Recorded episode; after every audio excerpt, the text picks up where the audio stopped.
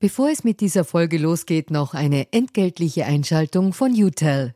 Wie ihr als treue Hörerinnen und Hörer unseres Podcasts wisst, steht ganz offen gesagt für Transparenz. Transparenz, Fairness und Ehrlichkeit sind auch für unseren Werbepartner UTEL sehr wichtig. UTEL bietet Cloud-Telefonie und Rufnummern für Unternehmen und lebt das Wort Fairness wirklich. UTEL will nämlich ihre Kundinnen und Kunden durch Service binden und nicht durch Verträge, also sozusagen der Good Guy unter den Kommunikationsdienstleistern. Weitere Infos findet ihr im Internet. Ihr müsst bei der Suche nur den Namen richtig schreiben. Y, zweimal U, hartes T, dann E und L. UTEL eben. Und warum zwei U im Namen? Ganz offen gesagt, das wissen wir auch nicht. Das fragt am besten ein Teammitglied, weil UTEL beantwortet jede Kundenanfrage. Versprochen. Und jetzt zurück zu ganz offen gesagt. Ich glaube halt, dass, dass die westlichen Regierungen, was sie gerade machen oder was sie seit Jahren schon machen, ist den Schatten in diesem Land füttern, im Iran füttern und erwarten, dass das Licht größer wird. Aber sie müssen halt das Licht füttern. Und das Licht sind diese Menschen, die seit Wochen, seit zwei Wochen jetzt auf den Straßen sind, seit mehr als zwei Wochen.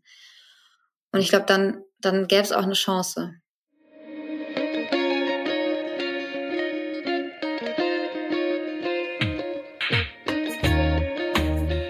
Herzlich willkommen bei Ganz offen gesagt. Mein Name ist Solmaz Korsand und mein heutiger Gast ist die Politikwissenschaftlerin, Ärztin und freie Journalistin Gila Saibi.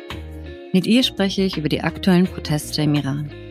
Auslöser war der Tod von Mahsa Jina Amini, einer jungen Kurdin, die am 13. September von der Sittenpolizei festgenommen wurde, weil ihr Kopftuch angeblich nicht alle Haare bedeckt hatte. Wenige Tage später war sie tot. Augenzeugen berichten von Schlägen gegen den Kopf, CTs zeigen Hirnblutungen. Die Polizei behauptet, sie hätte einen Herzinfarkt erlitten. Seitdem protestieren tausende Menschen im Iran auf der Straße und verlangen nichts Geringeres als den Systemsturz.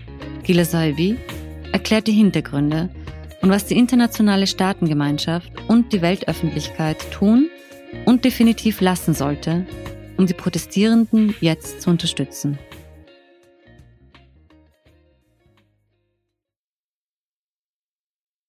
Hallo Gilda, danke, dass du dir heute Zeit genommen hast. Ich weiß, es sind hektische Tage für dich, für uns, für sehr viele Menschen. Bevor wir bei ganz offen gesagt beginnen, gibt es die Transparenzpassage, woher wir einander kennen und ob du parteipolitisch aktiv bist. Die erste Antwort übernehme ich. Wir kennen uns beruflich über Social Media. Und die zweite überlasse ich dir. Bist du oder warst du in der Vergangenheit in einer Partei aktiv? Ich war mal in Studienzeiten. Vor langer, langer Zeit war ich mal zwischendurch in der SPD und dann bin ich wieder ausgetreten. Okay. Ich würde gern mit der Aktualität anfangen und zwar, ich sag mal, den Zuhörenden, also nur damit sie sich ungefähr orientieren können. Heute ist äh, Montagnachmittag, 3. Oktober. Gestern Nacht wurde die Tirana Elite-Universität Sharif von Milizen und der Polizei gestürmt. Die Studierenden und die Professoren wurden dort eingekesselt. Wir haben Videos gesehen, die zeigen, wie Studentinnen und Studenten abgeführt werden, mit schwarzen Tüchern um den Kopf und in Vans geschmissen, Jetzt, glaube ich, wissen wir nicht, wohin sie gebracht worden sind. Ich würde gern von dir wissen, also es ist ja nicht das erste Mal, dass das Regime Studenten angreift. Verändert das irgendwie die Dynamik in der Protestbewegung und auch die Antwort des Regimes auf die aktuelle Protestbewegung? Wie das Regime hier oder da reagiert, das ist ehrlich gesagt super schwer vorauszusagen, immer weil die ähm, einfach sehr unberechenbar sind, gerade in Momenten, wo sie angegriffen werden oder wo sie fürchten müssen um ihren Status, um das System. Aber jetzt am Wochenende waren eben an mehr als 100 äh, Universitäten Proteste und es ist ja dann eben in Teheran an der Sharif-Universität, aber auch an der Sa'anat in äh, Teheran auch gab es große Proteste und an der Sharif-Uni eben, wie du gesagt hast, wurde dann mit sehr viel Gewalt und ähm, Sicherheitskräften gegen die Studierenden vorgegangen. Und ich glaube schon, dass es wichtig ist, dass äh, Studierende jetzt wirklich massiv protestieren, weil das ist ja die Zukunft, die Zukunft des Landes. Das ist ja die Elite des Landes. Und äh, man darf ja auch nicht vergessen, gestern kamen dann auch viele Eltern zur Uni, ähm, mhm. um ihre Kinder halt äh, zu irgendwie zu holen, zu gucken, wo sie sind, zu beschützen. Und jede jeder Mensch, der dort gestern eingeschlossen war, angegriffen wurde, inhaftiert wurde, wurden auch viele ähm, misshandelt wurde, da zieht sich ja nochmal ein ganzer Rattenschwanz an Dingen, die dann da mitkommen. Die Familie, die Eltern, die Freunde und Freundinnen. Also die, die Gegnerschaft zum Regime multipliziert sich gerade extrem. Und das ist was, von dem ich nicht glaube, dass das Regime das jemals überhaupt wieder einfangen kann. Auch, dass sie gleich auf die Straße gekommen sind, sobald sie gehört haben, dass eben die Einkesselung stattfindet auf mhm. der Uni. Das fand ich sehr spannend, dass sie Total. sofort versucht haben, irgendwie die, die Milizen und die Polizei abzulenken. Und das ist ja auch eine der Taktiken der derzeitigen Protestbewegung, an so vielen Stellen wie möglich aufzupoppen, um das Regime quasi zu zermürben, auch so. Ja, genau. Mhm. Hast du noch viel Kontakt zu Leuten vor Ort? Also ich habe noch einigen Kontakt zu verschiedenen Leuten. Ähm, in meiner Familie reden wir gar nicht so sehr über die Proteste. Das sind teilweise auch äh, ältere Leute, die äh, sich eher äh, zurückhalten gerade und ähm, die Kommunikation ist halt einfach nicht leicht. Mhm. Aber wir haben jetzt so ein paar Proxy-Server auch schicken können an Leute im Iran. Ähm, wir haben da diese Woche über dran äh, gearbeitet. Vor allem mein Bruder war da aktiv und hat eben geguckt, wie man am besten den Leuten sichere Kommunikation ermöglichen kann. Und da wird die Kommunikation so ein bisschen leichter, weil man dann weniger Angst hat, dass man irgendwie erwischt wird. Ähm, aber sowas wie telefonieren ist auf jeden Fall, äh, ist mir zu unsicher, weil ich Angst habe, dass, dass dann da irgendwas passiert, dass die Kontakte, die ich dort habe, äh, dadurch in Schwierigkeiten äh, kommen, weil es teilweise jetzt schon ist, dass äh, also ein Freund von mir wurde schon von der Geheimpolizei angerufen, ähm, er ist FS, also er versteckt sich inzwischen und die haben auch seine Wohnung äh, geradet sozusagen, also sind eingebrochen und haben also eingebrochen genau und mhm. haben Computer und Hardware und sowas mitgenommen. Also es ist, äh, die sind dort schon sehr schon jetzt am, am Niederschlagen und äh, ich glaube, man muss halt jetzt besonders vorsichtig sein, weil man auch nicht weiß, was danach passiert. Also wenn die Proteste enden sollten, das wissen wir jetzt nicht wann und wie und überhaupt, dann fängt die Repression, glaube ich, erst richtig an. Mhm. Und vor allem, je weniger die Weltöffentlichkeit hinsieht, desto, desto auf jeden Fall wird ja. Genau. Ich komme ein wenig zum Hintergrund, weil ich glaube, dass das sehr viele Zuhörerinnen und Zuhörer interessiert hat, dass es sich ja aktuell um eine feministische Protestbewegung handelt, die das erste Mal das gesamte Land erfasst hat. Und das scheint sehr viele, vor allem im Ausland, zu überraschen, dass jetzt ausgerechnet die Iranerinnen an der Speerspitze dieser Bewegung stehen. Und ich glaube, jede Iranerin, egal ob im In- oder Ausland, hat sich gedacht, hm, naja, eigentlich war das eh klar, weil wer hätte dieses Regime, wenn es tatsächlich je stürzen sollte, stürzen sollen, wenn nicht die Frauen? Ja. Kannst du kurz erklären, was was die strukturelle und die systematische Unterdrückung von Frauen im Iran bedeutet. Also das ist, das Kopftuch ist eine Geschichte, aber also was da alles mit dranhängt eigentlich. Mhm. Das ist übrigens ganz, äh, also lustig nicht, aber äh, letzte Woche, äh, letztes Jahr, ne, war ich auf einer ähm, Buchvorstellung von Golina Tai und die hatte das Buch geschrieben, die Freiheit, Iran, die Freiheit ist weiblich. Mhm. Das war schon so ein bisschen äh, prophetisch fast. Und das liegt auch unter anderem daran, dass äh, einer der aller, allerersten Proteste überhaupt der Islamischen Republik im März 79, äh, 79 ähm, Frauenproteste waren. Da hatte der Revolutionsführer Khomeini kurz zuvor die Zwangsverschleierung ausgerufen. Und da gingen dann sehr viele Frauen schon auf die Straßen. Wirklich tausende von Frauen sind dann ohne Kopftuch protestieren gegangen, haben gesagt, wir wollen uns nicht ähm, einschränken lassen in unserer Freiheit, weil sie ja vor der Revolution zumindest was das angeht, äh, frei leben konnten, also sich kleiden konnten, wie sie wollten, sich geben konnten, wie sie wollten, öffentlich. Und es wurde halt mit einmal weggenommen. Mhm. Und es war aber dann der Anfang nur von dem, was eben noch alles folgt. Also wie du sagtest, eben systematische Unterdrückung. Das hat sehr viele verschiedene Auswirkungen im Leben. Ähm, und das Interessante ist ja, dass ein Teil dieser Unterdrückung, nämlich auch so die äh, Tabuisierung von Sexualität, von Weiblichkeit, eben auch was ist, was ja auch Männer betrifft und andere Geschlechter betrifft. Und deswegen verwundert es halt auch überhaupt nicht, dass auch äh, Männer jetzt mit demonstrieren und halt sagen und auch rufen, Frauen leben Freiheit. Weil genauso wenig wie Frauen ihre Sexualität und ihre Weiblichkeit in der Öffentlichkeit leben dürfen und dadurch ist natürlich alles beeinflusst, können das natürlich Männer. Jetzt ist natürlich so, dass Männer nochmal andere Möglichkeiten haben. Da gibt's ja äh, viele seltsame, schreckliche Auswüchse von, von dieser Tabuisierung von Sexualisi Sexualität, was man mit der ganzen Gesellschaft macht. Aber das ist sozusagen dieser, dieser Teil. Aber dann haben wir natürlich rechtliche Unterdrückung ähm, auf allen Ebenen. Also das, äh, ich finde, ein ganz eindrückliches Beispiel, wo man das sehen kann, wie abgewertet Frauen sind, ist, dass zum Beispiel Frauen, äh, die Aussage von Frauen vor Gericht äh, nur halb so viel mehr wert sind wie die von einem Mann, also dass man zwei mhm. Frauen braucht. Wenn zum Beispiel ein Mann sagt, der ist links abgebogen, dann braucht man zwei Frauen, die sagen, der, nee, der ist rechts abgebogen. Mhm. Also es, es, ja. ist, es, ist, eigentlich völlig absurd und abstrus. Mhm. Ähm, und äh, genau, also das ist so, das sieht man halt im gesamten Rechtssystem. Das geht natürlich dann auch, wenn es um Scheidungsstreitigkeiten geht, um Ehe, Ehescheidung, um alles, was das angeht, sind Frauen natürlich immer benachteiligt. Also das mit der Zeugenaussage ist ja nur ein Beispiel mhm. dafür. Auch ähm, die, was die Kinder angeht, also genau. im siebten Lebensjahr werden, also danach werden die Kinder eigentlich automatisch dem Mann zugesprochen. Genau, ganz, ganz, ganz wichtig, genau, ja. Und zwar automatisch. Also genau. Also aus, ich glaube, aus den Ausnahmefällen, also wenn er irgendwie drogensüchtig ist oder so, dann, dann hat die Mutter noch eine Chance, aber in, in Wahrheit eigentlich nicht wirklich. Ja, genau. Und natürlich, wenn es irgendwie, wenn Ehebetrug dazukommt, dann weiß man natürlich auch, wer, wer schuld ist. So, das ist natürlich immer die Frau. Mhm. Ähm, das ist natürlich das ist so die rechtliche Seite. Dann gibt es eben sowas, dass, dass beim Erbe äh, Frauen nur halb so viel kriegen wie Männer, also Töchter nur halb so viel kriegen wie Söhne. Ähm, und es ist halt ihr gesamtes äh, Leben ist einfach eingeschränkt. Also sie dürfen öffentlich nicht singen oder tanzen. Und es klingt so ein bisschen, wer will denn öffentlich singen oder tanzen? Also es ist so ein bisschen so, hä, na und? Ja, ja, aber wenn du es dann halt nicht darfst, ist es dann halt was, also dann checkst genau, du erst, was es bedeutet. Genau. Mhm. Weil es ist halt auch, man, man unterschätzt es auch. Also es ist ja eine, eine Machtausübung über den weiblichen Körper. Mhm.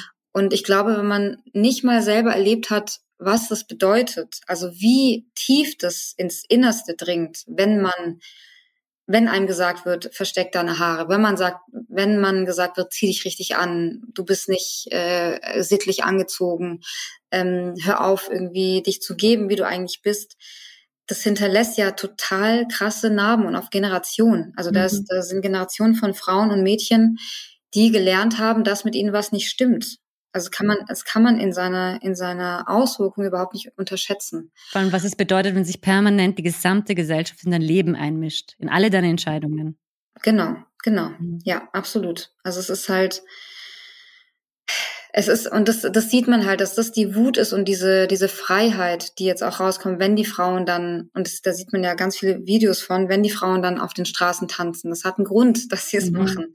Und es hat einen Grund, warum das für sie so befreiend ist, weil das natürlich jetzt nicht nur ist, ich darf tanzen, sondern es ist, ich darf sein, die ich bin. Und das ist schon richtig, richtig groß. Vor allem, das hat, also das sagen auch sehr viele Kolleginnen. Also irgendwie, das löst auch bei vielen Frauen noch etwas aus, wenn du siehst, dass sie diesen öffentlichen Raum so besetzen. Also mhm. am berührendsten fand ich immer diese stillen Geschichten, also wenn sie frühstücken in Ruhe und, und in einem Lokal sitzen und kein Kopftuch tragen und zwei ja. Tage später deswegen gleich eingesperrt werden. Ja, ja. Voll. Also das sind, glaube ich, diese Art der Normalität, das ist unglaublich ermächtigend, finde ich.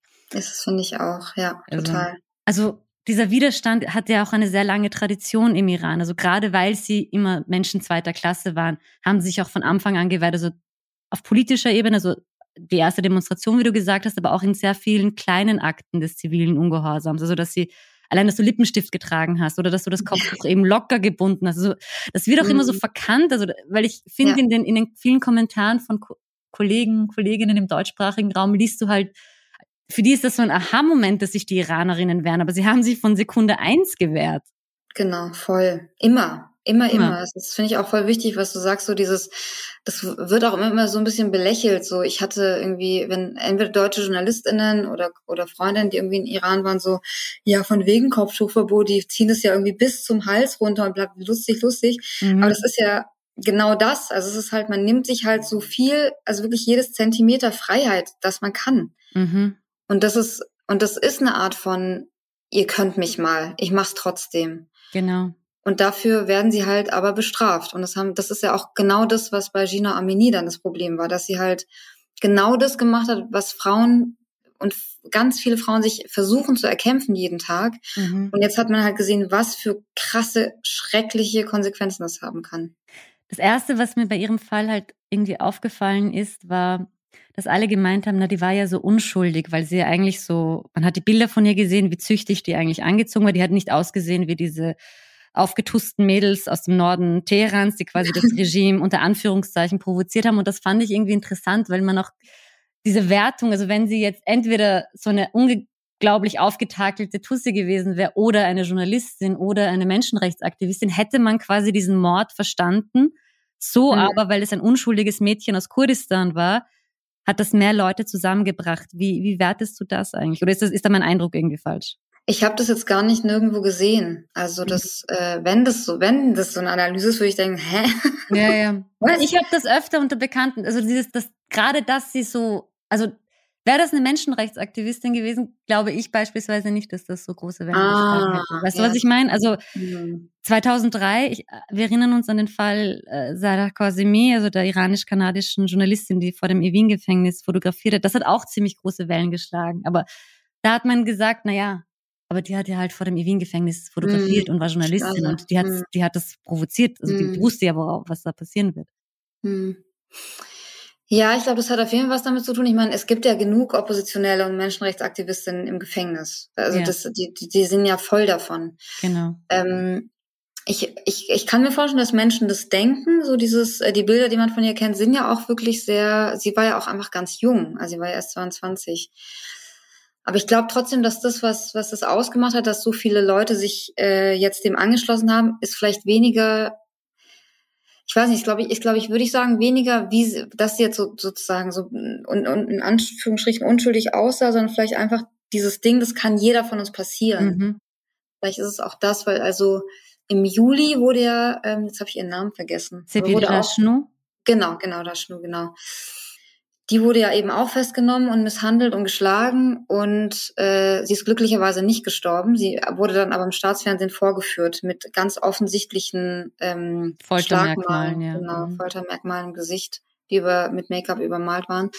Und es hätte auch sie sein können, wenn sie jetzt gestorben wäre, glaube ich. Also ich glaube, es hat immer viel damit zu tun, dass einfach alle irgendwie äh, schon mit dieser sogenannten Sittenpolizei zu tun hatten. Also mhm. das, du kommst ja eigentlich daran nicht vorbei an den Leuten. Ich habe jüngst eben so einen Artikel von Fatemessa Deri gelesen, die geschrieben hat, dass, also weil du den Fall Sebiraj nur erwähnt hast, dass das das erste Mal war, dass das Regime auch überhaupt keine Scheu daran hatte, dieses gefakte Geständnis, das er mm. im Fernsehen war.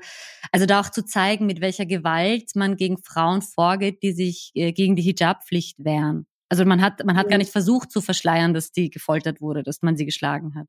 Ja, das brauchen die auch gar nicht. Das finde ich auch immer so interessant dass, äh, ich meine, das, das weißt du, glaube ich, so gut wie ich, dass, dass IranerInnen, wenn vom Regime gesprochen, die Rede ist, wissen die alle, dass sie lügen. Die ganze mhm. Zeit. Also das ist ja, also das sagen alle. Ich, ich habe noch nie gehört, dass irgendjemand diesem Regime irgendwas glaubt.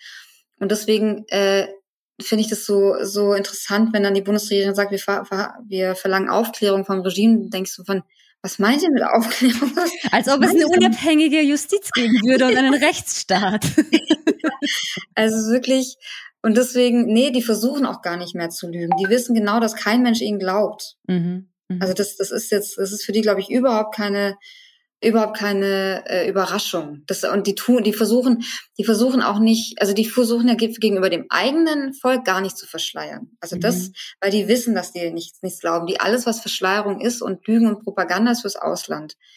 Weil die im Iran, die wissen das alles. Das ist für die echt keine, keine Überraschung. Also es gab jetzt vor allem in den vergangenen Tagen Aussagen von auch Kabinettsminister, also zum Beispiel vom Tourismusminister, der gemeint hat, ich meine, gut, das ist der unwichtigste wahrscheinlich in der, in der ganzen Liga, der gemeint hat, dass ein paar Reformen werden wir schon verkraften, ohne dass wir als Islamische Republik einen Dominoeffekt befürchten müssen. Mhm. Jetzt wissen wir zwar, dass, dass dem jetzt nicht viel Beachtung zu schenken ist, aber trotzdem, ich fand es schon irgendwie interessant. Also du, du musst es ja auch nicht sagen. Also wie, wie bewertest du solche Aussagen?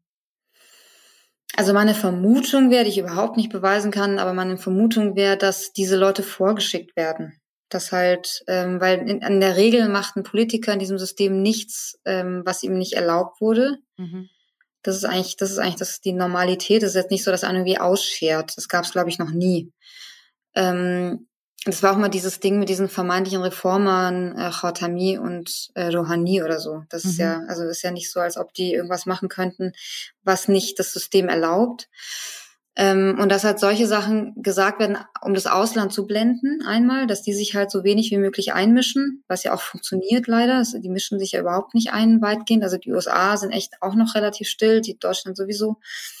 Ähm, und halt so ein bisschen den, die, den Druck rauszulassen. Also halt so ein bisschen äh, zu sagen, äh, ja, wir, es gibt, wird schon, wird schon, wird schon.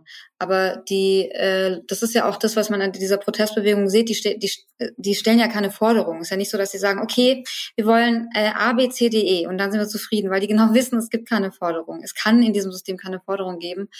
Und deswegen ist es für mich alles nur Show eigentlich. Bin mir nicht ganz sicher, ob ich, also dem ganz zustimme, wenn man sagt, es macht keinen Unterschied, ob quasi reformistische Kräfte mehr Macht in diesem System haben, als jetzt derzeit die, die Ultra-Hardliner jetzt um es so platt. Weil ich glaube, wenn, wenn, ich jetzt ins, ins Detail gehe, verwirre ich ihn. Mhm. Also das ist zumindestens, es macht schon von der Atmosphäre auf der Straße einen Unterschied, ob ein Khatami Präsident ist oder ein Ahmadinejad oder Raisi. Ja, ja. Also es macht für die, das ist ja auch das, was wir vorhin gesagt hatten, mit diesem äh, Kopftücher ein bisschen nach hinten, die Mantos mhm. ein bisschen kürzer und so. Von dem ja, und das will ich auch gar nicht kleinreden, das macht einen Unterschied. Mhm. Es kann aber auch jederzeit eben beendet werden. Es wird dann auch jederzeit beendet, weil ähm, das Regime lässt halt keine Veränderung oder Reform zu. Das heißt, ich, ich glaube schon, dass es dann Zeiten gibt, wo eben zum Beispiel die Sittenpolizei angehalten wird, nicht so streng vorzugehen. Mhm. Das ändert aber jetzt an der systematischen Entrechtung, die wir gerade vorhin besprochen haben, an der ändert das nichts. Zum Beispiel. Stimmt, ja. Ich glaube, das ist immer so die Frage, die alle bisschen, naja gut, beschäftigt eigentlich. Ähm, und zwar, weil der Ali Khamenei, der Ober oberste Revolutionsführer, äh, hat ja noch geschwiegen bis jetzt zu den Protesten. Mhm. Also man hat ihn auch. Wir wissen ja nicht mal, ob er lebt. Wir wissen ja gar nicht, ob er lebt. Genau, also im September hat er alle Auftritte abgesagt, weil er ja operiert worden war. Und man geht ja irgendwie, höre ich, also gefühlt seit Jahren, ja, ja, liegt im Sterben. Ja, ich auch. und alle warten auf diesen Abgang, der nicht, der nicht. Er hat Krebs. Er Seit zehn Jahren hat der Mann Krebs. und hat das beste Immunsystem dieser Welt. Ja. Aber also es spielt auch überhaupt keine Rolle, ob er da ist oder nicht, weil ja man sagt, okay, gut, sein Sohn wird die Nachfolge übernehmen. Aber wenn dann dieses, wenn es diesen Abgang dann tatsächlich geben sollte, was hätte das für Auswirkungen auf die aktuellen Proteste? Es kommt, glaube ich, ein bisschen darauf an, wann es wäre. Also wenn es jetzt sofort wäre, dann glaube ich, könnte es schon Auswirkungen haben, weil jetzt sind wir gerade echt in einer Phase, die super sensibel ist. Mhm. Äh, weil gerade einfach sehr viele protestieren. Heute geht's ja auch weiter an den Unis. Überall äh, gehen die Proteste weiter und zwar in Massen. Heute mhm. auch. Ja. Und ich weiß auch nicht, also sein Sohn ähm, ist ja auch, der ist jetzt nicht irgendwie gesetzt, der ist ja auch ein äh, bisschen eher umstritten vielleicht. Also ob es halt so sein soll, dass es wirklich dem Sohn weitergegeben werden soll.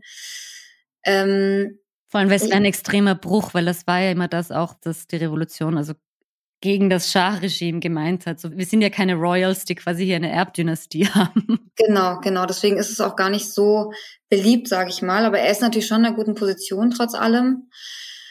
Deswegen glaube ich, hängt es echt davon ab, äh, äh, wann das passiert. Also äh, das System ist gerade schon durchgeschüttelt. Also man sieht jetzt auch, also zum Beispiel zumindest heute habe ich jetzt schon drei verschiedene Videos gesehen äh, von Soldaten, die die anderen, also jetzt nicht äh, von der Revolutionsgarde, sondern von Soldaten, die Videos von sich gemacht haben, jetzt ohne Kopf, sondern halt von ihrem Abzeichen, von ihrem Torso sozusagen, dass die äh, Sicherheitskräfte aufhören sollen, IranerInnen zu töten. Mhm. Und das hatten wir, hatten wir noch nicht. Das gab es noch nicht, dass, äh, dass von der Armee oder vom Militär irgendwie äh, Sympathiebekundungen für irgendwelche Proteste kommen. Und da muss man halt das mal abwarten, was daraus wird, ob das größer wird. Das hängt natürlich auch damit zusammen, ob jetzt die Proteste größer werden, was dort passiert. Ähm, aber das System ist auf jeden Fall, würde ich sagen, so instabil wie eigentlich schon lange nicht mehr. Und wenn jetzt halt der Revolutionsführer stirbt, ja, ich will jetzt nicht sagen, ich hoffe es, aber ich würde schon sagen, ich hoffe es. Ja. Ich, eben, ich wollte dich auch immer auf die, also wie du grundsätzlich die Durchsetzungskraft der Sicherheitskräfte derzeit bewertest, weil ich immer wieder gelesen habe, dass sie ermüdet sind, dass sie sich irgendwo auf Wiesen ausruhen, dass sie mhm. sich, ins, also einige insgesamt mit, mit den Demonstranten sympathisieren. Wie siehst du das? Ich glaube, auch das ist schwer zu sagen, weil es halt, es gibt ja nicht irgendwie so äh, die eine Polizei und die eine Garde, sondern es sind halt ganz viel verschiedene. Ähm, wir haben die Basij-Milizen, wir haben die Revolutionsgarden, wir haben die Polizei, wir haben die Sittenpolizei. Ähm, deswegen glaube ich, kann man da jetzt keine allgemeine Aussage machen. Wie du merkst, gar nichts zu diesem System, weil wirklich alles einfach so komplex ist. Also man muss sich mal so, so eine Art Organigramm überhaupt von diesem System angucken, von den Sicherheitskräften, dem Militär, mhm. der Politik. Das ist ganz arg komplex und das ist so richtig das eine, äh, die eine Entität stützt die andere. Und wenn die eine fällt, heißt es halt nicht, dass die andere fällt. Mhm. Deswegen ist es äh, relativ schwierig zu sagen. Aber es scheint schon so, man hat ja auch Berichte gesehen, dass äh, junge, also Jugendliche würde ich sagen, und teilweise auch Kinder eingesetzt wurden. Genau, das, äh, ja, das habe ich auch genau. gehört. Stimmt das? Es scheint zu stimmen. Also es haben zumindest verschiedene Exilmedien berichtet, mhm. unabhängig voneinander. Weil angeblich wurde das, ist das auch schon 2019 passiert. Aber ich konnte dann keine, also ich habe ein Interview mit einer Menschenrechtsaktivistin auf BBC Persia gehört, mhm. die gemeint hat, dass das 2019 also bei den riesigen Protesten, wo gegen die Benzinpreise protestiert mhm. worden war und mindestens 1500 Menschen getötet worden sind, dass da auch schon Kinder eingesetzt worden sein sollen, angeblich. Mhm. Das weiß ich nicht, aber es kann natürlich schon auch sein, dass es, dass es ein Anti-Regime-Erzählung ist. Genau, das, das, das ist halt, das, genau, das können wir halt nicht überprüfen, leider. Das wissen wir nicht aber trotzdem die Anzeichen, dass zumindest, also es gab ja auch Aufrufe von den Protestierenden an äh, die Sicherheitskräfte, dass sie sich zu ihnen gesellen sollen, sozusagen auf ihre Seite kommen sollen.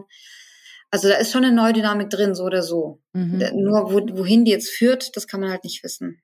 Aber ich glaube, es ist auch irgendwie wichtig zu betonen, dass es kein symmetrischer Konflikt ist. Also da gibt es nicht auf der einen Seite die Protestierenden, die in der gleichen Machtposition sind wie die Milizen oder die Sicherheitskräfte, ja. weil ich glaube, da dieser Eindruck entsteht manchmal, wenn ich Medien in, in, in Österreich, also in Österreich vielleicht nicht, aber in der Schweiz zum Beispiel lese, dass, dass ich dann merke, okay, das, als ob da jetzt die gleiche Gewalt ausgehen ja. würde von, von, den Protestierenden ja, wie vom Regime selbst. Ja, ja, das ist stimmt. Die sagen irgendwie Clashes bei irgendwas oder irgendwie aufständische, gewalttätige, gewalttätige Aufstände, wo ich denke, na, ah, Nee, die sind nicht gewalttätig, die haben ja nichts, mit dem sie gewalttätig sein können. Volk unbewaffnet, ja. Ja, ja, alle unbewaffnet. Also das, ja, ja, voll. Nee, das ist überhaupt, also das ist ja, die, diese iranischen Sicherheitskräfte, die werden seit 43 Jahren aufgerüstet. Mhm. Also die haben ja auch, auch die Revolutionsgarde hat sehr, sehr, sehr viel Geld. Das ist eine super reiche Organisation. Also mhm. das, äh, das kann man, das kann man nicht annähernd vergleichen. Das ist wie, wie, weiß ich nicht, Kindergartenarmee gegen Panzer oder Kindergartengruppe gegen Panzer oder so. Also mhm. es ist auf gar keinen Fall symmetrisch, nee. Für wie wahrscheinlich hältst du es, dass die Proxys, die der Iran eigentlich in den vergangenen Jahren in, in anderen Ländern aufgebaut hat, dass die quasi zurückgeführt werden in den Iran? Also die Miliz, ob das im Libanon, ob das Jemen, dass man da sagt, okay, gut, wir haben euch da ausgebildet, weil da, ich habe mit einer französisch-iranischen Soziologin gesprochen, die gemeinte, da wurde sehr viel Geld investiert in den vergangenen mhm. Jahren und die werden wenn es dann zu Protesten im Iran kommen sollte und zu Aufwiegeleien, dass, dass die dann quasi rückgeführt werden. Hm. Also ich glaube, da müsste schon sehr viel passieren, dass das kommt. Mhm. Ähm, weil jetzt so rein zahlenmäßig gibt es eigentlich nicht zu wenig äh, Sicherheitskräfte. Wenn die Proteste jetzt wirklich noch, noch viel größer werden, könnte das schon sein, aber das würde ich mir nicht zutrauen, das zu prognostizieren, ob die das dann machen oder nicht.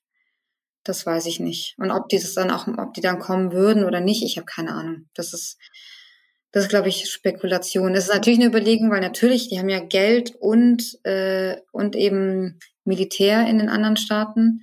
Es gibt auch noch die Hisbollah, also who knows. Aber das wäre schon, das wäre schon extreme Eskalation, wenn die aus dem Ausland äh, die Leute zurückholen würden, um gegen Protestierende im Inland einzu, äh, anzugehen. Das mhm. weiß ich nicht. Ich komme zur Rolle des Auslands und des Westens.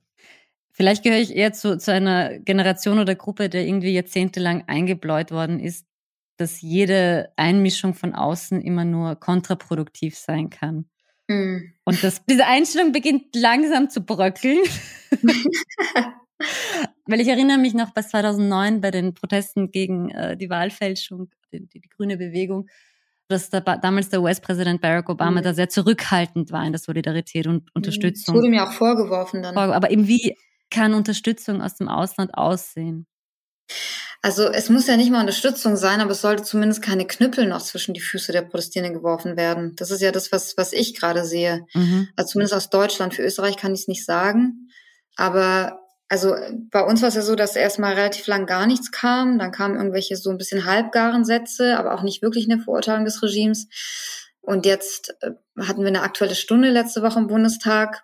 Und da kam zwar auch von der Regierungsfraktion deutliche Verurteilung, aber auch da von der Außenministerin, auch da wieder nicht äh, viel. Da, da, da hat sie dann fast mehr über die Ukraine geredet als über den Iran, obwohl die aktuelle Stunde zum Iran war. Dann, das stimmt. Also da kann ich den Österreichern nicht helfen. Ja. Das weiß ich auch nicht. Das, äh, das weiß ich nicht. Aber das hatten wir. Bei uns gibt es noch nicht einmal einen runden Tisch zum Iran, also insofern. Oi, oi, oi. Ja, da musst du noch was tun. Ja, ich glaube auch. Aber genau, sag, sag mal, also du hast eben gemeint, eben die feministische Außenpolitik. Der, genau, die ist, noch, die ist noch nicht so richtig zum Tragen gekommen, weil eigentlich hätte, hätte sich Annalena Baerbock ja an die Speerspitze stellen können, weil das ist ja, das ist ja purer feministischer Protest. Mhm. Also das ist ja wirklich, äh, also feministischer geht's nicht, sage mhm. ich mal, so ein Protest. Also da, wo, wo, wo, wo alle Geschlechter zusammenlaufen und sagen, Frauen leben Freiheit rufen, ihren Körper zeigen, ihre, ihre Selbstbestimmung einfordern. Das ist ja wirklich genau das, worum es eigentlich gehen sollte bei feministischer Außenpolitik.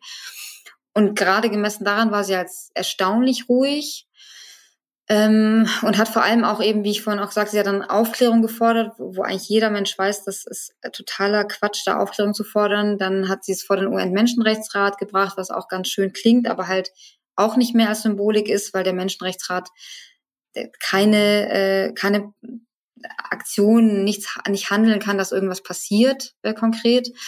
Den iranischen Botschafter einbestellt hat sie auch, auch da, das ist eine Symbolik. Sie, man hätte ihn auch ausweisen können, das wäre natürlich nochmal viel klarer gewesen.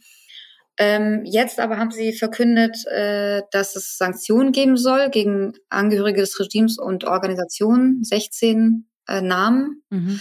ähm, was auch gut ist. Äh, aber was ich meinte mit Knüppel zwischen die Beine werfen, ist halt, während das alles passiert, wird weiter über das Atomabkommen verhandelt. Also mhm. letzten Montag, also vor einer Woche, ähm, hat man auch Bilder gesehen von Rafael Grossi, dem äh, Chef der Atomenergiebehörde in, in Wien übrigens. ähm, könnt ihr mal da demonstrieren mit dem iranischen Unterhändler. Und die haben Fotos gemacht, die haben sich die Hände geschüttelt. Und dieses Foto hat natürlich äh, der iranische Staat sofort äh, schön gezeigt auf der Seite der staatlichen Nachrichtenagentur. Das Hände, dieses äh, Foto, wie, wie die beiden Hände schütteln. Und zu dem Zeitpunkt waren die Proteste ja schon in vollem Gange. Also das, und das meinte ich mit Knüppeln zwischen die Beine werfen, weil das gibt dem Regime natürlich nochmal viel mehr Autorität. Und es weiß halt einfach ganz klar, okay, wir können die Gewalt noch ein ganzes Stück hochschrauben, bis wir irgendwelche Kritik vom Westen kriegen. Und das ist halt das Problem. Also es geht nicht darum, dass der Westen eingreifen soll im Sinne von, ähm, weiß ich nicht, also ir irgendeine Art von physisches Eingreifen. Auf gar keinen Fall, nie, nie, nie im Leben. Also das wäre das wäre eine absolute Katastrophe, würde der Westen zum Glück auch nie machen. Ähm, aber dass man halt zumindest dieses, dieses Atomabkommen, was der Iran nicht zugibt, aber extrem braucht, also die wollen dieses Abkommen, die sind ja auch nicht ausgetreten, sondern die USA sind ausgetreten, mhm. weil das Abkommen einfach ähm, Gelder freisetzt, die dieses Regime dann wieder zu sich nehmen kann. Und sie wollen ja auch irgendwie, sie haben ja riesige Öl- und Gasfelder in den US äh, in Iran und auch das wollen sie ja irgendwie wieder verkaufen, in Handel kommen. Und dieses Atomabkommen macht das alles erst möglich. Und diese ganzen Gelder, die dann frei werden, die fließen halt immer in die Taschen der Regimeleute, weil die haben ein, also das, das hatte ich jetzt in der Recherche auch für einen Text rausgekriegt, wie krass es ist, dass ähm, 2020 hat die Zahl der iranischen äh, Millionäre um 21 Prozent zugenommen und Iran hat 250.000 Millionäre und ist damit auf dem Platz, also im, im, auf der Rang, Rang, auf dem Rang der reichsten Länder auf Platz 14. Ein Land, wo 30, 33 Millionen unter der Armutsgrenze leben. Genau, mhm. genau. Und wo die Wirtschaftskrise eine Katastrophe ist, die Inflation eine Katastrophe ist, durch die Sanktionen auch. Aber die Sanktionen, die halt eingeführt wurden jetzt seit 2006 wegen, eben wegen der Atomfrage, die haben halt dem Regime überhaupt nicht geschadet, weil das immer weiß, wo es Geld herkriegt. Und Aber immer was, was wäre die Alternative zum Atomabkommen? Oder wie? Weil ich habe das schon immer wieder höre ich das in den Diskussionen, dass man da sehr einäugig vorgeht, weil man dieses Atomabkommen unter mhm. allen Umständen haben möchte. Ja. Aber ich krieg, ich, irgendwie höre ich auch nie die Alternative, was man stattdessen anstreben sollte. Man muss einfach dieses Regime komplett isolieren. Also man kann nicht mit so einem, von einem, so einem Regime erwarten, dass es Verträge einhält, ähm, dass es, ähm, es kann ja auch jederzeit aus dem Abkommen rausgehen. Also Anfang September hat Reuters berichtet, dass die jetzt schon wieder so viel Uran angereichert haben, dass sie innerhalb von drei bis vier Wochen äh, eine, eine Atomwaffe ähm, entwickeln können, fertigstellen können. Mhm. Also das heißt, dieses Atomabkommen, wie es, wie es jetzt verhandelt wird auch und wie es auch bestanden hat, das ist überhaupt keine Garantie, dass es keine Atomwaffen gibt. Im, im Gegenteil. Wie wahrscheinlich hältst du das? Dass, das das ist, dass die Islamische Republik das macht tatsächlich und dass wir auch ich eine weiß gar nicht, ob sie Region sind. Okay. Ich weiß es nicht. Ich also ich habe das Gefühl, das ist eher ein Druckmittel die ganze Zeit, um halt eben Geschäfte zu machen. Weil wenn sie, wenn sie jetzt eine Atomwaffe hätten, dann wären sie wirklich komplett isoliert. Weil dann hätte der Westen ja gar keine Möglichkeit mehr. Also dann könnte man nicht sagen, okay, wir machen trotzdem Geschäfte. Weil Iran bedroht Israel konstant und Israel ist ja zum Beispiel auch komplett gegen dieses Atomabkommen, mhm. obwohl Israel der Staat war, der als allererstes davon bedroht wäre. Also dieses, äh, diese Bedrohung der iranischen Atomwaffe ist in Israel ein Riesenthema, logischerweise. Mhm. Ähm, und das Regime, ein, also einer der, auch da, einer der Pfeiler dieses Regimes ist ja der Israel-Hass und der Antizionismus. Mhm. Ähm, aber das ist halt das Problem, wenn man diese Art von Atomwaffen hat, wo man ähm, Atomvertrag hätte, wo es wirklich nur darum geht, um diese, um diese Anreicherung und, den, und die Atomwaffe, dann und dann man wieder Geschäfte macht mit dem Iran, dann wird dieses Regime halt immer stärker und immer reicher und immer mächtiger und auch in der Region. Also die militärischen ähm, Aktionen, die es bisher schon gemacht hat, würden ja nur ausgeweitet und es würde noch mehr Geld reingesteckt. Also man, man ähm, und es und es würde sich auch nichts, es würde sich auch nichts an der Menschenrechtslage ändern. Das sowieso nicht. Das ist ja mhm. auch gar nicht Thema. Genau. Das ist tatsächlich überhaupt nicht Thema ich würde nicht sagen, das ist okay, aber man kann das also tatsächlich, also ich glaube, wir haben aufgegeben, von Außenpolitik moralisches Handeln zu erwarten. Ich glaube, das wissen wir, dass wir das nicht kriegen und dass es auch eigentlich nicht existiert, zumindest nicht in der Region, die wir äh, Nahe und Mittlerer Osten nennen. Mhm. Aber es ist halt einfach auch strategisch nicht klug, das zu machen, weil man das Regime eben noch mehr Geld reinführt, aufpeppelt und Wandel durch Handel funktioniert mit diesem Regime nicht. Das versucht Deutschland zumindest schon seit den 90er Jahren. Damals gab es den kritischen Dialog. Und es hat nie funktioniert. Also Iran hat immer seine eigenen, ähm, hat seine eigene Agenda durchgezogen. Also eben die, die außenpolitische aggressive Politik und die Menschenrechtsunterdrückungen. Alles, was es eben gemacht hat. Und auch in den 90er Jahren wurden Oppositionelle im Ausland umgebracht, unter anderem auch in Berlin. Mhm. Und es hat Deutschland nie davon abgehalten, an diesem seltsamen Traum von Wandel durch Handel festzuhalten, weil mit einer Führungsriege mit Machthabern, die ähm, Menschen an Kränen aufhängen und wie wir jetzt sehen, inhaftieren, schlagen, auf der Straße erschießen, in Autos reinschießen, auch davon gab es Fotos, äh, Videos gestern. Mit denen kann man nicht normal Geschäfte machen. Ich weiß gar nicht, wie das funktionieren soll. Mhm. Und wie erklärst du dir aber diese Nachsichtigkeit? Das, mhm. das frage ich mich. Ich habe ich hab meine Magisterarbeit über dieses Thema geschrieben, mhm. also vor zehn Jahren äh, über die äh, Außenpolitik Deutschlands gegenüber Iran seit den 90ern, also im europäischen Kontext. Und das, ich frage mich seitdem, ich bin in dieser Magisterarbeit auch nicht drauf gekommen. ich weiß, also ich verstehe es, ich verstehe es äh, tatsächlich immer noch nicht. Also was, was äh, das iranische Regime sich, sich in den 90er Jahren in Deutschland geleistet hat, das kann man sich kaum vorstellen. Mit den also Mykonos-Prozessen, ja. Genau, Mykonos 92. Die haben ihre, ihre Botschaft zu einer Geheimdienstzentrale ausgebaut und das, äh, die, das, die deutsche Regierung wusste das und die deutsche Regierung wollte zum Beispiel auch ähm, die Justiz davon abhalten, die Täter von Mykonos überhaupt zu ähm, zur Verantwortung zu ziehen. Aber ihr habt es, also in Deutschland ist das sogar, ist das doch am Ende noch passiert, weil in Österreich gab es genau, ja, ist es. Wie, gab es den Fall von Abdurrahman Rosemlu, dem kurdischen Politiker und Vorsitzenden der Demokratischen Partei Kurdistan Iran, der 1989 von Männern, die mit iranischen Diplomatenpässen nach Wien gekommen sind, zu Verhandlungen am Verhandlungstisch ermordet wurde. Und die österreichische Regierung hat nichts unternommen und die Männer konnten, wurden einfach den iranischen Behörden übergeben und konnten nach ah, ja. Iran ausreisen. Ja. Also, ja. ja. Also, ich meine, der Iran ist halt natürlich eins der wichtigsten äh, Länder in dieser Region. Es ist riesig, es hat eine sehr große Bevölkerung, es hat, wie gesagt, sehr große Naturressourcen, also Erdöl und Erdgas und ist potenziell natürlich ein, ein äh, wie soll ich sagen, ein Paradies für Investitionen, für Handel und so weiter. Und ähm, ich denke, das, das, ist, das unterscheidet sich bei Österreich und Deutschland nicht. Also in Deutschland war dann 2015, wurde ja das, dieses Atomabkommen damals unterzeichnet.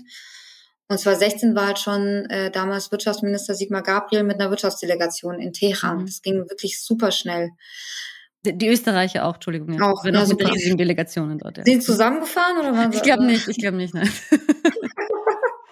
ja, aber da siehst du, es ist völlig absurd. Also es ist, es ist einfach, und ich glaube, es hat natürlich damit zu tun, ähm, den, den Wunsch, äh, dieses Land auch einfach zu erschließen sozusagen, zu öffnen, was ich per se gar nicht verurteilen will, aber that's not the way to go. Mhm. Also so wird es nicht passieren, nicht mit diesem Regime. Ja, ich glaube, wir kommen langsam zum Schluss von unserem Gespräch. Ich wollte dir zum Schluss die One Million Dollar Question stellen und zwar, oh. ihr, die sich alle stellen, ob diese Proteste letzten Endes tatsächlich zum Kollaps des Regimes führen und wenn, mm. ja, schau mal in die Glaskugel. Was meinst du, was, was meinst du Gilda? Nein, das kann ich nicht. Ich weiß nicht. Wie ich vorhin meinte, es ist alles, es ist alles so unberechenbar. Ich glaube aber, weil alles gerade so in einer, in einer besonderen Phase gerade ist, ist es halt extrem wichtig, was auch im Westen passiert. Also jetzt hatten wir auch noch das Problem ja, dass ähm, das, die Meldung kam gestern raus, dass die USA ähm, sieben Milliarden Dollar an eingefrorenem Vermögen freigegeben haben. Ich glaube in Südkorea und Japan und China teilweise, ähm, damit das Regime zwei äh, Gefangene freilässt. Mhm. Und also es ist gut, dass diese Gefangenen freikommen, weil das Regime hat eigentlich äh, hat, sehr viele Geiseln sozusagen in seinen Gefängnissen sitzen, Doppelstaatler oder ausländische Staatsbürger. Aber wenn sowas jetzt passiert und sozusagen das Regime sieht, dass es weiterkommt mit dem, was es gerade macht, was es halt also Leute inhaftieren und dann dafür eben wieder das eigene Geld rauspressen und einfach Sachen rauspressen, dann empowert es halt dieses Regime. Und das ist natürlich ein Problem, weil die fühlen sich dadurch einfach bestärkt, alles zu tun, um diese Proteste niederzuschlagen, weil sie wollen ihr, ihr Business durchziehen. Und das nächste Problem ist natürlich, dass sie von Russland und China auch äh, unterstützt werden. Also das, äh, das ist ein riesiges Problem, weil Russland und China sich gar nicht um Menschenrechte scheren und auch jetzt schon Geschäfte machen und gar nicht fragen, was, was die Situation im Land ist.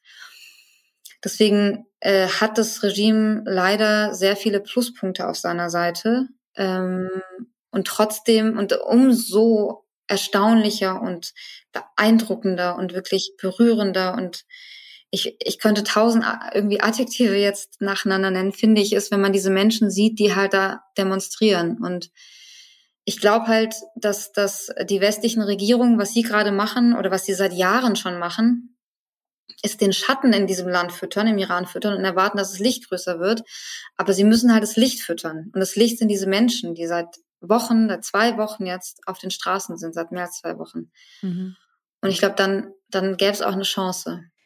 Ich weiß, es ist zwar jetzt ein schönes Schlusswort, aber ich dachte mir noch, weil wir beide Journalistinnen sind und vor allem auch die Arbeit der Kolleginnen und Kollegen sehr stark beobachten, was wäre denn dein Appell in der Hinsicht, an den, vor allem wenn Sie jetzt über den Iran berichten. Ich erinnere mich, ich glaube, die SZ hatte auf dem Cover über Solidaritätsdemonstrationen mit in der, im Exil Fotos von Volksmujahedin, also von mhm. Fahnen und also mein Appell wäre in der Hinsicht, dass man mit größerer Vorsicht da mhm. reingeht, wen man hier abbildet, welche Gruppierungen man hier zeigt, auch diese Romantisierung der Monarchie. Also man, man sieht jetzt wieder sehr viele Bilder aus vorrevolutionären Zeiten, wo die Frauen in Miniröcken zu sehen war, ohne hinten anzuschließen, naja, es gab aber einen Grund für die islamische Revolution und das war das repressive ja. Schah-Regime. Also man braucht jetzt nicht diese Zeit der Monarchie zu romantisieren.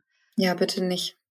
Ja, voll. Also das, das bei der SZ, das kam von der DPA, das Bild, das hatten mehrere Medien genommen. Mhm das war echt, das war eine Frechheit. Nein, ich mich jetzt auch, also nur, nur um Kontext herzustellen für die, die nicht, die, die nicht wissen, wer die Volksmujahedin sind. Also das ist eine, äh, eine Gruppierung, die während der Islamischen Revolution mitgemacht hat und äh, anfangs, also marxistisch-islamistisch würde man sie nennen. Mittlerweile haben sie sich zu einer okkulten Sekte gewandt, die in Paris, von Paris aus operiert und sich mhm. als Exilregierung selbst bezeichnet, glaube ich. Nationaler Widerstandsrat. Nationaler Widerstandsrat und Mariam Rajavi, die Führerin als äh, Exilpräsidentin äh, erkoren haben. Und, äh, herzlichen Glückwunsch. Herzlichen Glückwunsch. Und, aber nicht, und auch, auch, und gleichzeitig äh, natürlich nicht gewählt worden sind von irgendwem. Nee. Und Mir würde auch keiner. Und würde glaube, auch keiner. Und das wäre wirklich, wirklich eine, eine Bitte an alle Kolleginnen und Kollegen, da vorsichtiger zu berichten. Ja, ja. Und auch nicht die, den Sprech vom Regime zu übernehmen. Auch das haben wir jetzt gesehen. Mhm. Also ähm, zu den am, am, Freitag wurden ja in Sahedan, äh, äh also beim Freitagsgebet äh, Menschen angegriffen und äh, Dutzende Menschen auch getötet. Und da hatte auch wieder die PA eine Meldung geschrieben, irgendwas mit, das seien Terroristen gewesen, die getötet wurden. Und also wirklich original die Meldung von den Revolutionsgarden übernommen. Und also das, das stelle ich schon auf jeden Fall fest, dass irgendwie ähm, das Wissen über Iran in der Redaktion erschreckend gering ist. Mhm. Das ist schon, und dann ist es halt, glaube ich, schon besser, einfach nachzufragen, anstatt oder sich Leute zu holen, mit denen man sprechen kann anstatt dass man dann solche Bilder nimmt äh, oder eben dann äh, Ansichten oder äh, tatsächlich Propaganda des Regimes weiter verbreitet, unwissentlich, unabsichtlich. Mhm. Ich glaube, auch wenn es nicht so poetisch ist wie das letzte Schlusswort, finde ich das trotzdem ein gutes. Danke dir, Gilde, für deine Zeit und Geduld. Vielen Dank, Solmas. Danke für die Einladung.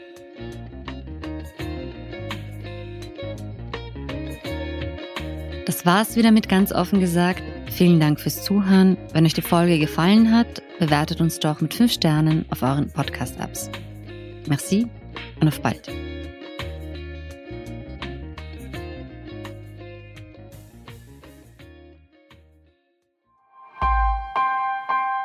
Missing Link